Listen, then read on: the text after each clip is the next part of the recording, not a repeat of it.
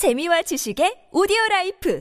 팟빵 안녕하세요. 군사독보입니다. 날이 갈수록 초조해지는 러시아군이 이제까지와는 다른 전략을 취하면서 돈바스 지역에서 우크라이나 측과 러시아 측 모두 엄청난 피해가 발생하고 있습니다. 러시아군은 중앙아시아 지역과 우랄 산맥 동쪽에서 강력한 포병 자산들을 대거 동원해 주말 동안 엄청난 화력을 쏟아부었고 이제는 러시아군의 공세도 우크라이나군의 보급로를 공격해 후속 지원을 차단하는 방식으로 변화하고 있는데요. 여전히 우크라이나군은 이런 상황에도 대부분의 전선을 잘 지키고 있어 놀라움을 주지만 일부 지역에서는 러시아군의 새로운 전략이 먹혀들기 시작하면서 예상치 못한 큰 피해가 발생하고 있습니다. 그러나 이에 분노한 것일지 우크라이나가 이제껏 숨겨왔던 초강력 비밀 무기를 꺼내들어 러시아 본토에 아주 강력한 공격을 실행해서 전 세계 모두를 충격에 빠뜨렸습니다. 우크라이나 북부 국경과 가까운 러시아 본토의 브리안스크에서 캄캄한 밤중에 거대한 폭발과 화염이 솟구쳐 모두를 깜짝 놀라게 했습니다. 이 폭발로 인해 우크라이나 국경으로부터 약 160km 떨어져 있던 러시아군의 거대한 탄약고와 대형 유류 저장고가 동시에 파괴되었고 도심을 뒤흔드는 대폭발에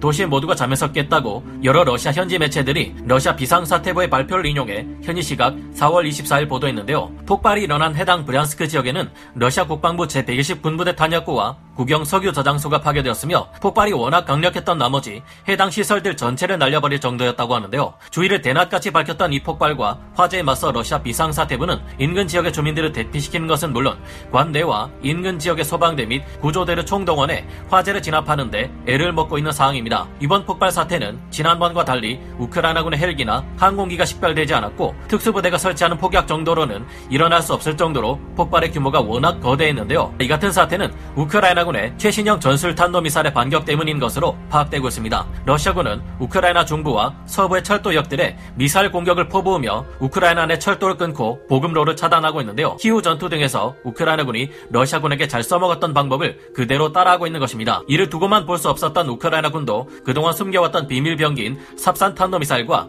흐림투 탄도미사일을 꺼내 이를 러시아 본토 브리안스크의 러시아군 탄약고와 유류 저장 시설을 타격한 것으로 유력하게 지목되고 있습니다. 여러 OSINT 보고에서 드러난 사실은 지난해 말 우크라이나는 사우디아라비아의 지원을 받아 함께 공동 개발을 진행해 사거리 300km에서 500km 수준의 삽산 탄도미사일, 흐림투 탄도미사일을 소량 양산해 냈고 작전 운용까지 시작한 것으로 파악되고 있는데요. 삽산 탄도미사일은 우크라이나의 드니프로에 위치한 유즈노의 설계국에서 제작한 탄도미사일입니다. 유즈노의 설계국은 한때 역사상 최대 ICBM인 SS-18 사탄을 설계하기도 했던 이들입니다. 우리 한국의 KARI 75톤급 로켓 엔진 또한 유즈노의 설계국에서 설계도를 구입해 이를 확대 개량해 만든 것이었죠. 흐림투 탄도미사일 역시 유즈노의 설계국이 개발하고 유즈마시 기계국이 생산하는 탄도미사일로서 우리 대한민국의 현무투 탄도미사일, 러시아 이스칸데르 탄도미사일과 겉모습이나 사거리가 비슷한 수준입니다. 작년 말 양산이 시작된 삽산과 흐림투 탄도미사일이 지금까지 얼마나 양산되었는지는 알 수 없지만 분명한 사실은 사거리가 최대 500km, 탄두 중량이 500kg 이르는 이 탄도 미사일들은 러시아 본토의 수도인